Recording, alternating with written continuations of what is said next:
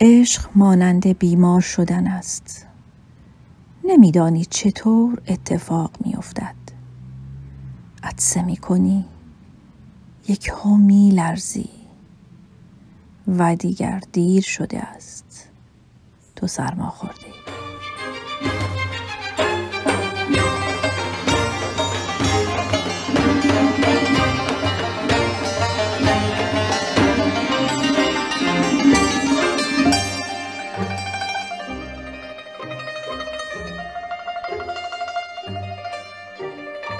شما شنونده پادکست مهر نخستین رادیوی عرفانی ایران هستید.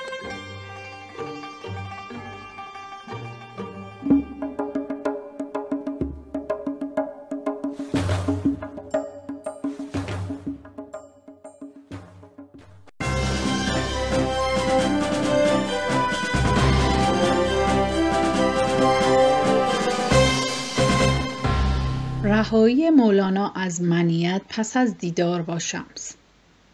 به گزارش خبرگزاری ایسنا خراسان رضوی یک پژوهشگر ادبیات با اشاره به ژرفای آثار مولوی و اهمیت توجه به این تمثیلها در زندگی امروز گفت دیدار مولانا با شمس منیت را در شخصیت مولوی از بین برد و او را به عاشقی دلباخته مبدل ساخت.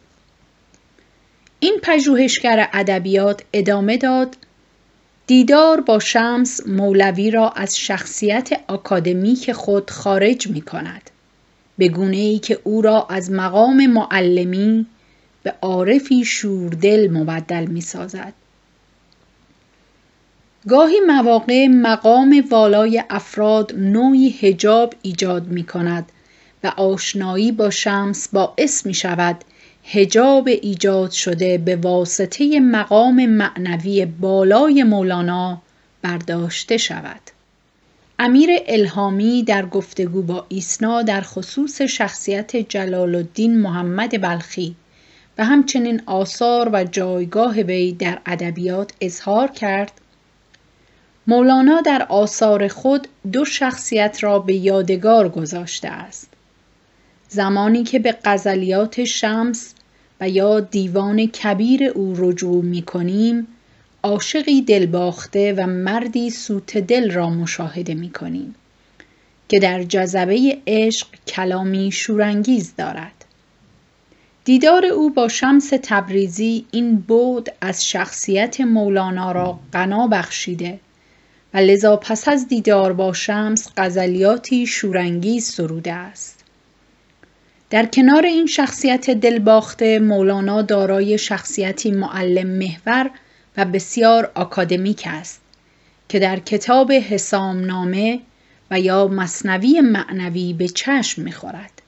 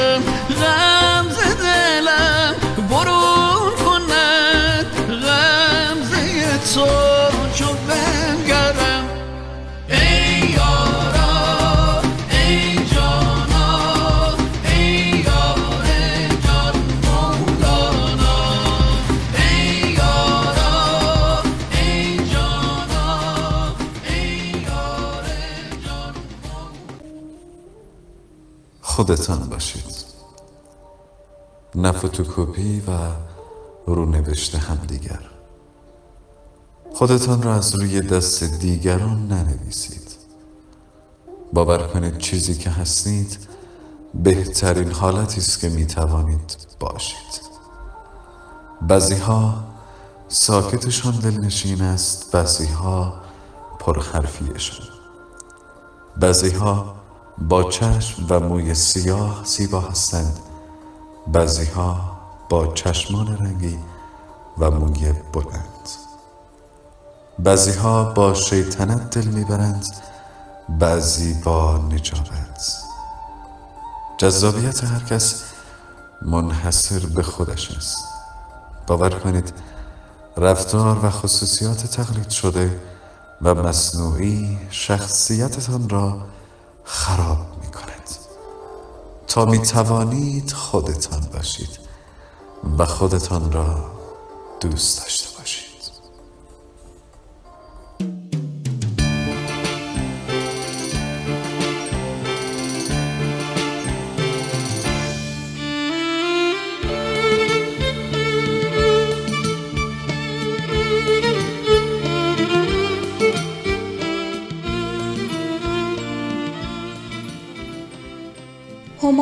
سعادت مقاله ای از بابک صفت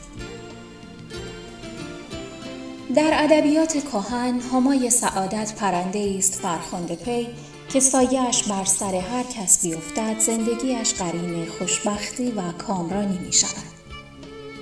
اما خوشبختی چیست و آیا در نزد همگان دارای معنی یکسانی است؟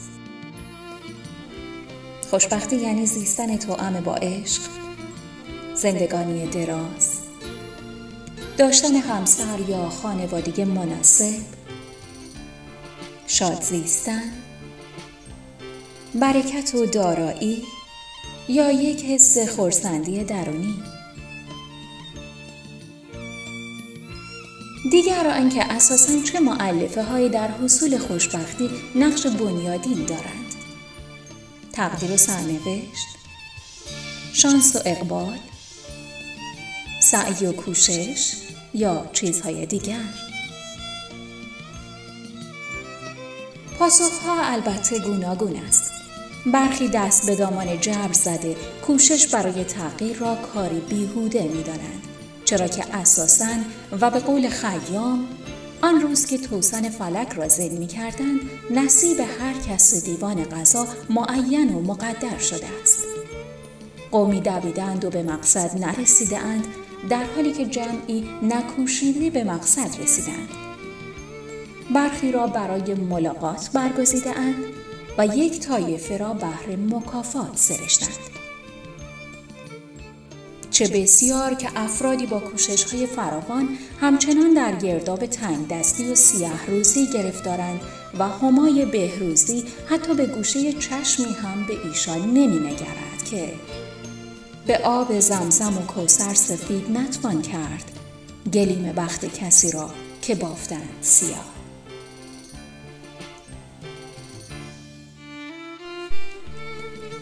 گروهی کیمیای سعادت را در زرندوزی برخی در ناز و نعمت و برخی در معرفت و حکمت جستجو می کند. برخی در علم و برخی در حلم. برخی دلبسته کیمیای نظر پیران و برخی محتاج دعای گوشه نشینان. برخی به راه کوشش و برخی در عشق و جوشش. برخی در شاهراه آینها و دین و برخی فتاده در راه یقین. برخی پا در راه پارسایی نهاده برخی دست نیایش به آسمان یازیدند برخی دعای صبح و طاعت نیمه شب را گنج مقصود دانسته و برخی گریه نیمه شب و خنده مستانه را یکی دانستند. اما در نزد قواسان عالم معنا بهترین کیمیای سعادت گنج قناعت و بزرگترین دارایی انسان بینیازی است و از همین روی بایزید بستامی میفرمود خواهم که نخواهم. فراتر رویم تا از جرفای اقیانوس معرفت سیزارتا نیز توشه رهی برگیریم. آنجا که یکی از پیروانش به او گفت ای استاد من طالب خوشبختی هستم. بودا نیز پاسخ داد نخست من را حذف کن که حکایت از نفس دارد. سپس می‌خواهم را که حکایت از میل و خواسته دارد. اکنون آنچه که با تو باقی میماند خوشبختی است.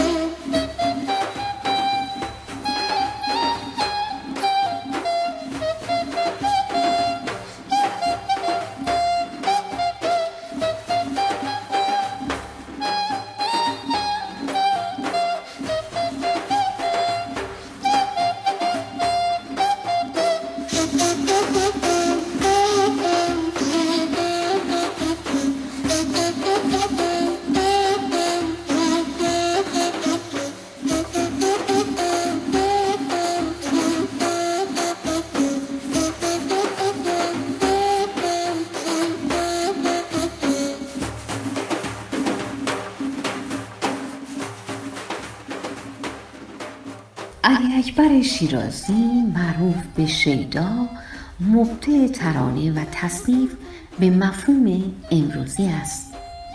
او راهگشا و راهنمای عارف قزوینی در تصنیف سازی بود. شیدا مردی وارسته بود و خط نستعلیق را نیکو می نوشت او تحصیلات متداول مقدمات عربی و حسن خط را در شیراز آموخت. وی در آغاز اقامت در تهران با عطابک اعظم آشنا شد و مختصر حقوقی از او می گرفت و رفته رفته با سرودن اشعار شورانگیز شهره شد. سپس مرید صفی علی شاه شد و به شرف فقر نائل آمد. او که در نواختن تار و ستار مهارت داشت آرام آرام به این فکر افتاد که به جای ترانه های آمیانه و مبتزل تصانیف شیوا و عروسی بسازد. و اوزان ترانه هایش را با آهنگ های موسیقی تطبیق دهد. طولی نکشید که تصانیف پرشور و مهیج او ورد زبانها و باعث شهرتش شد و مردم در هر کوی و برزن آنها را زمزمه می کردن. شیدا پس از سالها طی مراتب سلوک و تسکیه نفس ناگهان دچار عشقی جانسوز و دلبسته مطربهای یهودی شد احوال شیدای پیر چنان بود که ماجرای عشق و عاشقی از وی بعید می نمود. اما عاقبت کارش بالا گرفت و گفت یهودی زاده ای دل از کفم برد که جان از دست او مشکل رهانم شیدای درویش مسلک از عشق جامه درید و خانقاه را ترک کرد و شب و روز در کوی کلینیان در تواف بود و می‌خواند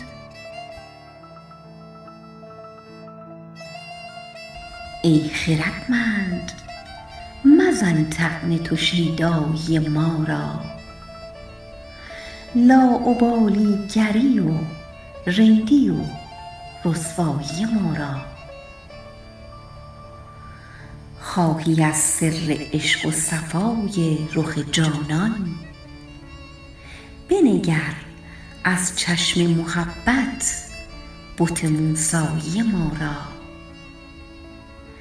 گر گداییم گدای در شاهنشه عشقیم به حقارت منگر بی سر و پایی ما را. عاقبت سر و پا برهنه در کوی و برزن در پی معشوقه روان گشت. گویا در این وقت به حال زار و زوال عقل خود پی بود و ضمن غزلی ناله سر داد و از زهیر و دوله استمداد جست. در خم زلف تو از اهل جنون شد دل من. و در آن سلسله عمریست که خون شد دل من. در ازل با سر زلف تو چه پیوندی داشت که پریشان شد و از خویش برون شد دل من.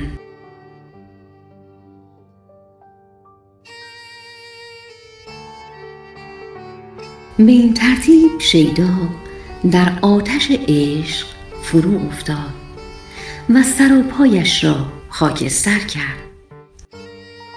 معشوق جوان زیبا و سر بالا بود و جفتی چالاک مثل خود می در حالی که درویشی و بیعتنایی به خوراک و پیری و شکستگی شیدا را پشمرده کرده بود. این عشق ناممکن بود. اگرچه انگیزه مناسب برای گرمی بازار موسیقی نوین و نوخاسته ایران و عامل آغاز دورانی تازه برای آن بود و فقط نام شیدا را به عنوان مبدع و مبتکر در فن ترانه سرایی در تاریخ ثبت نمود. شیخ تاهر زیای رسایی که استاد بنان بود نقل می کند شبی با شیدا در منزل حاجب و دوله دعوت داشتیم مجلس را در بام خانه مهیا کرده بودند و مرزیه خواننده زیباروی یهودی نیز حضور داشت شیدا که عاشق مارسی خالدار یا همان مرزیه بود و معشوق به او توجه نمی کرد تصنیفی به نام او ساخت و در مجلس خواند. مرزی ناراحت شد و قصد داشت خودش را از بام بیاندازد. دوستان مانع شده و آن دو را صلح دادند و معشوقه را به دلجویی از عاشق سفارش کردند. مرزیه زیبارو معروف به خالدار که بعدها عروس شخص معروفی شد که بازارچه حاجب و دوله در بازار بزرگ تهران به نام او هنوز شهرت دارد. قریب دو سال زندگیش به همین منوال گذشت. کم کم پیری ضعف مزاج عشق جانسوز و اختلال حواس کام شیدا را تلخ کرد. چندی به دستور زهیر و دوله او را در خانقاه مراقبت کردند. اما چون وسایل استراحتش کاملا مهیا نبود حاجب و دوله او را به خانه خود برد و شیدا دو سال آخر عمرش را در بیرونی خانه حاجب و دوله گذراند. اینک گوش جان می سپاریم به قطعی زیبا از آثار اون.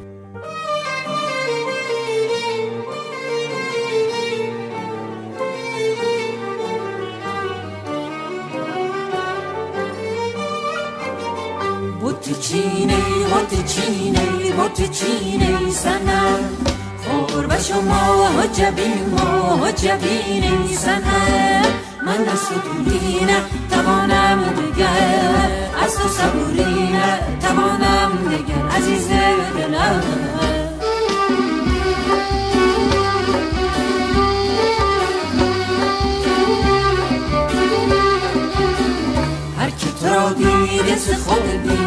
خود دل بری.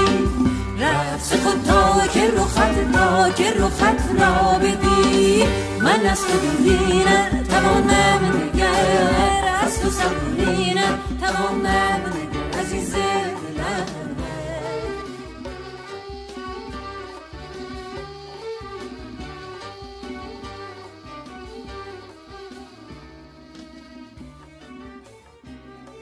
از مهمترین تصانیف ساخته شیدا می‌توان به دوش دوش که آن محلقا امشب شب محتابه امشب به بر من است آن مایه ناز.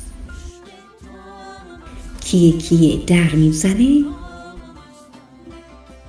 اقرب زلف کجت با قمر قرینه. دل شیدا از غم عشقت دل شیدا شکست. ما غلام رخ زیبای توست. سرو خجل ای که پیش قامتت سرو چمان خجل شده. عشق تو آتش جانا زد بر دل من. بت چین ای مه من. ای بت چین ای سنم عشق تو ناوک مژگان. از نوک مژگان می‌زنی تیرم چند؟ اشاره کرد. از نوک مژگان می‌زنی از نوک مژگان می‌زنی. آخ تیرم چند تیرم چند تیرم چند. غم عشقم از پا افکن افکن از نوک می‌زنی از نوک مژگان می‌زنی. آخ تیرم چند تیرم چند تیرم غم عشقم از پا افکن پا افکن افکن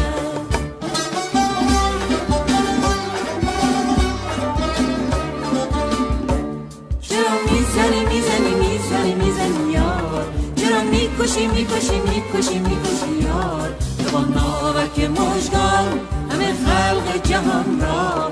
همه پیر و جوان را جانم همه پیر و جوان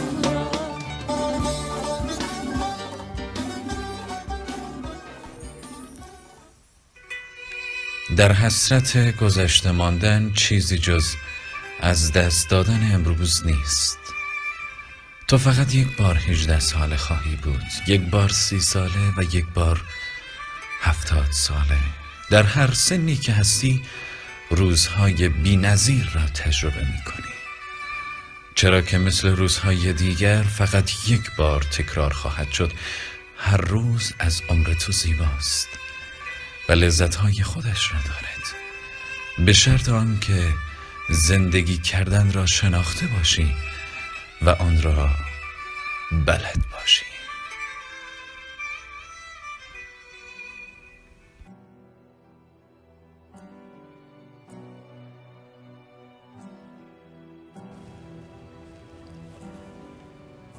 معروف است که چنگیزخان مغول پس از فجایع در نیشابور به همدان رفت و به مردم آنجا گفت یک سوال از شما می‌پرسم. اگر جواب درست و خوبی بدهید در امان هستید. او پرسید من از جانب خدا آمدم یا خودم؟ در میان جمع چوپانی دلیر و نترس رو به چنگیز کرد و گفت تو نه از جانب خدا آمده ای و نه از جانب خود. بلکه اعمال ماست که تو را اینجا آورده. وقتی ما برای اندیشمندان و عاقلان خود احترام قائل نشدیم و به عدهای فرومایه و نادان مقام و منزلت دادیم و احترامش نمودیم نتیجه اش لشکرکشی تو به اینجاست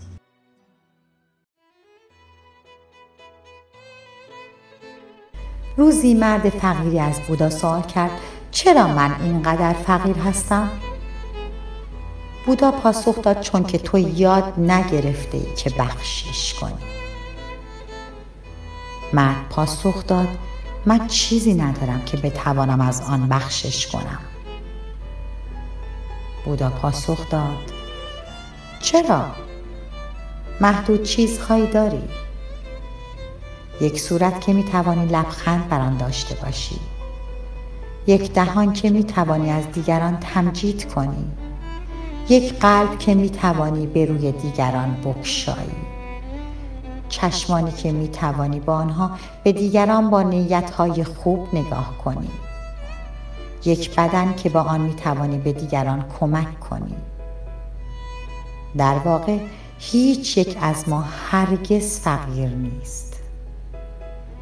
فقر واقعی فقر روحی است.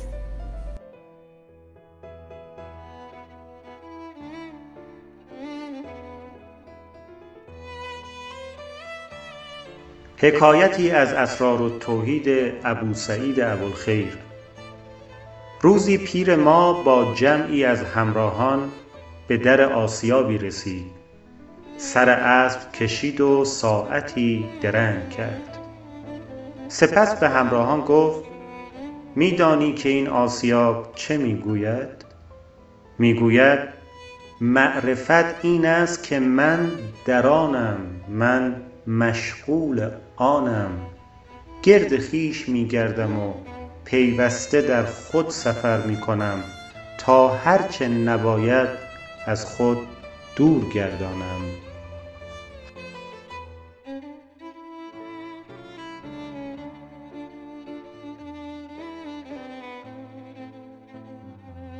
انسان معنوی کیست؟ انسان معنوی اهل مداراست خیرخواهی محض است. متعادل و میان روست اهل جلوهگری و نمایش نیست. اگر در جمعی حضور داشته باشد نمی‌توان از سر و شکل و لباسش او را شناخت. کمگو و گزیده گوست به پدیده ها با شوخ طبعی نگاه می کند شنونده ای صبور و شکیباست همیشه مثل نسیم آرام و نوازشگر است. هرچند ممکن است در درون دستخوش طوفانی مهیب باشد. لبهایش به تبسم عادت دارد. اندوه و ترس خود را فرافکن نمی کند. قانع و گنجشک روزی است. هیچ وقت برای هیچ کاری عجله نمی کند. چرا که به زندگی ایمان دارد. در نوعی پوچی خلاقانه و هوشمندانه متور است. هیچ چیز را جدی نمی‌گیرد و در عین حال از کنار هیچ چیز با بیتفاوتی عبور نمی کند. همیشه حاضر و ناظر است. هرگاه لازم بداند به طریقی ظریف و خردمندانه مداخله می کند. انسان معنوی هیجان زده نمی شود. نه در سور نه در سوگ. انسان معنوی عاشقی تمام ایار است.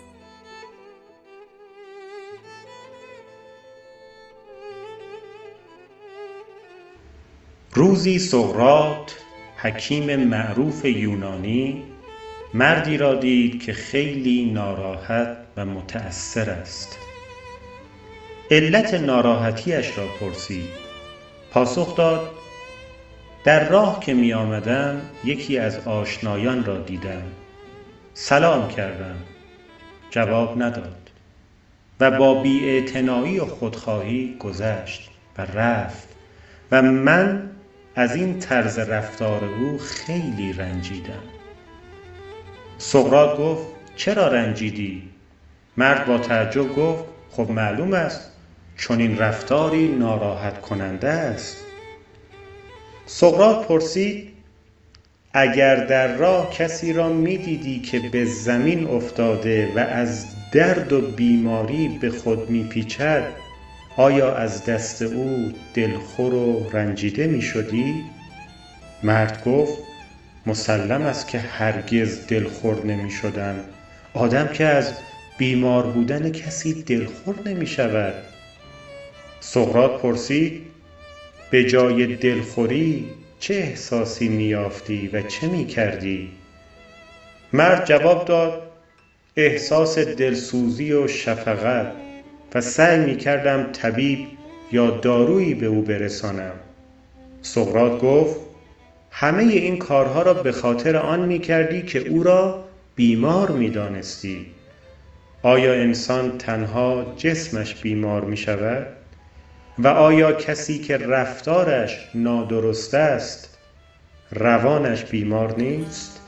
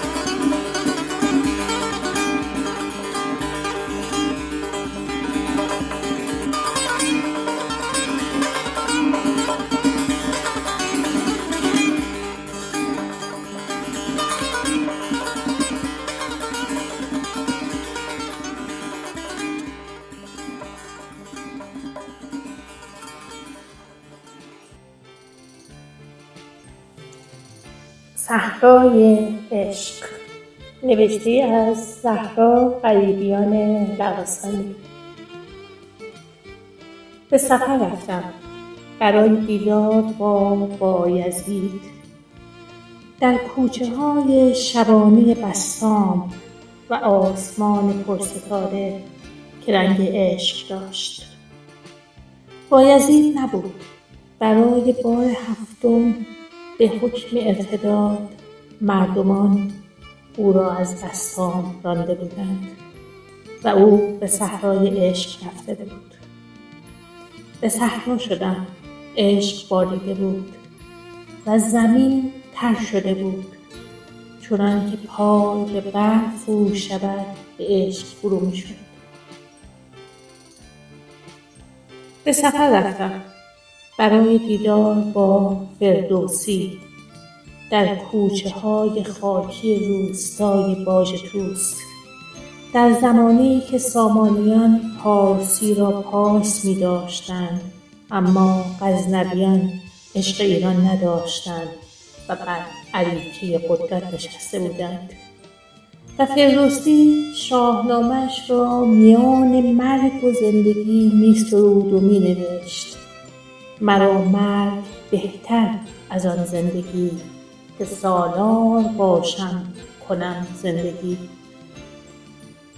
به سفر رفتم برای دیدار با ابن سینا. میان کوچه های سنگ لافی همدان.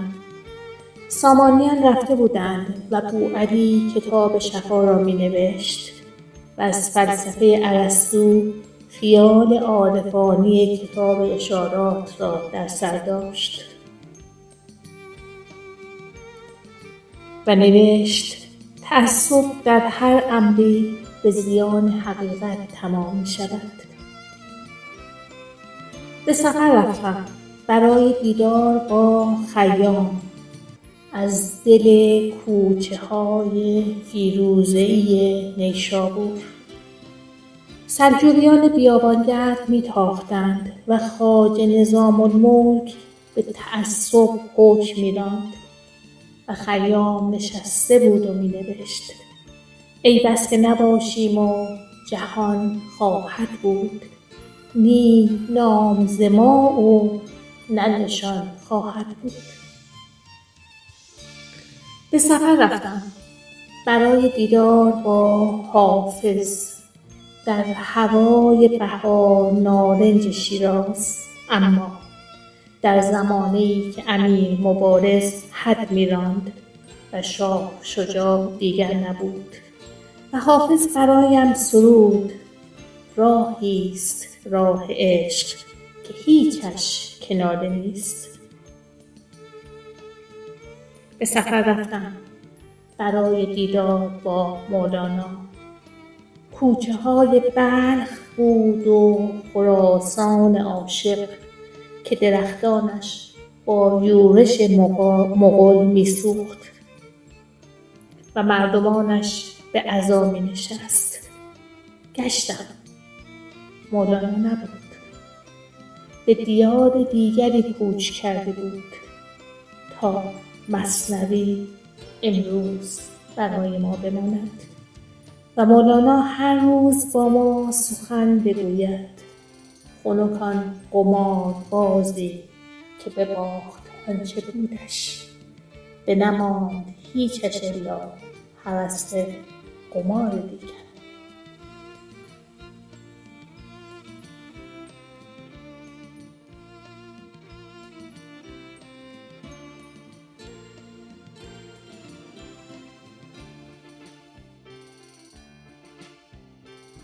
چوپانی و تاجری دوست بودند و هر دو هدف مشترک دور دنیا دیدن را داشتند.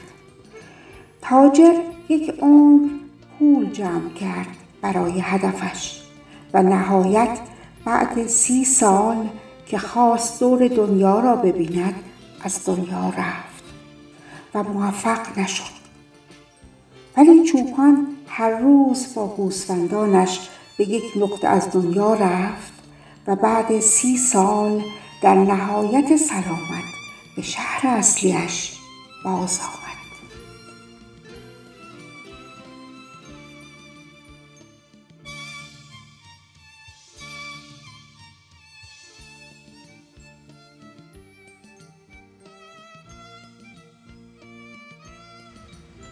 حکایت باغبان نیکندیش از کتاب مرزبان نامه.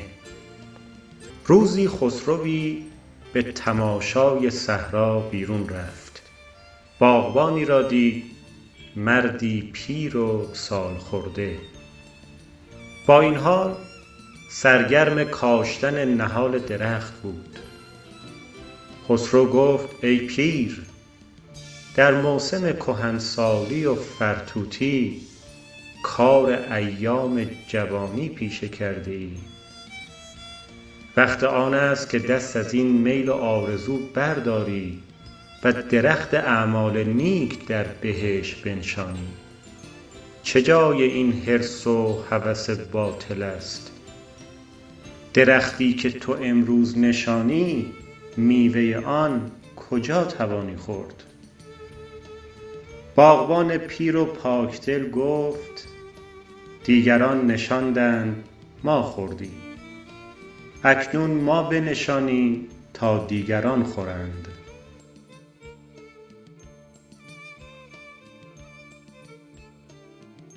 شبلی از محلی میگذشت که دید دو کودک در آنجا نشسته.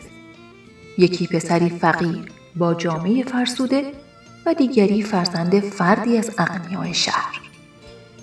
در زنبیل پسر ثروتمند پاره حلوا بود و در زنبیل پسر فقیر نان خشک. پسر فقیر از او حلوا می‌خواست و آن کودک وی را می‌گفت اگر خواهی که پاره حلوا به تو دهم سگ من باش و چون سگان بانگ کن. آن بیچاره بانگ سگ کرد و پسر ثروتمند پاره حلوا بدو می‌داد. باز دیگر باره بانگ می کرد و پاره دیگر می گرفت. همچنین بانگ می کرد و حلوا می گرفت. شکلی در آنان می نگریست و می گریست. کسی از او پرسید ای شیخ تو را چه رسیده است که گریان شده ای؟ شبلی گفت نگاه کنید که طمعکاری به مردم چه رساند اگر آن کودک بدان نان توهی خود قناعت می کرد و طمع از حلوای او برمی داشت سگ همچون خیشی نمی شد.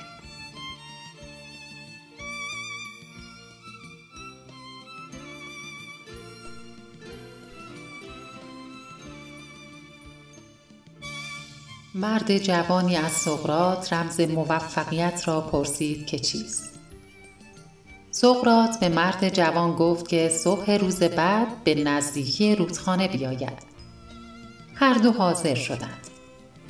سقرات از مرد جوان خواست که همراه او وارد رودخانه شود. وقتی وارد رودخانه شدند و آب به زیر گردنشان رسید، سقرات با زیر آب بردن سر مرد جوان او را شگفت زده کرد. مرد تلاش می کرد تا خود را رها کند. اما سقرات قوی تر بود و او را تا زمانی که رنگ صورتش کبود شد محکم نگاه داشت. سقرات سر مرد جوان را از آب خارج کرد و اولین کاری که مرد جوان انجام داد کشیدن یک نفس عمیق بود. سقرات از او پرسید در آن وضعیت تنها چیزی که می‌خواستی چه بود؟ مرد جواب داد هوا. سقرات گفت این راز موفقیت است. اگر همانطور که هوا را می‌خواستی در جستجوی موفقیت هم باشی به دستش خواهی آورد. رمز دیگری وجود ندارد.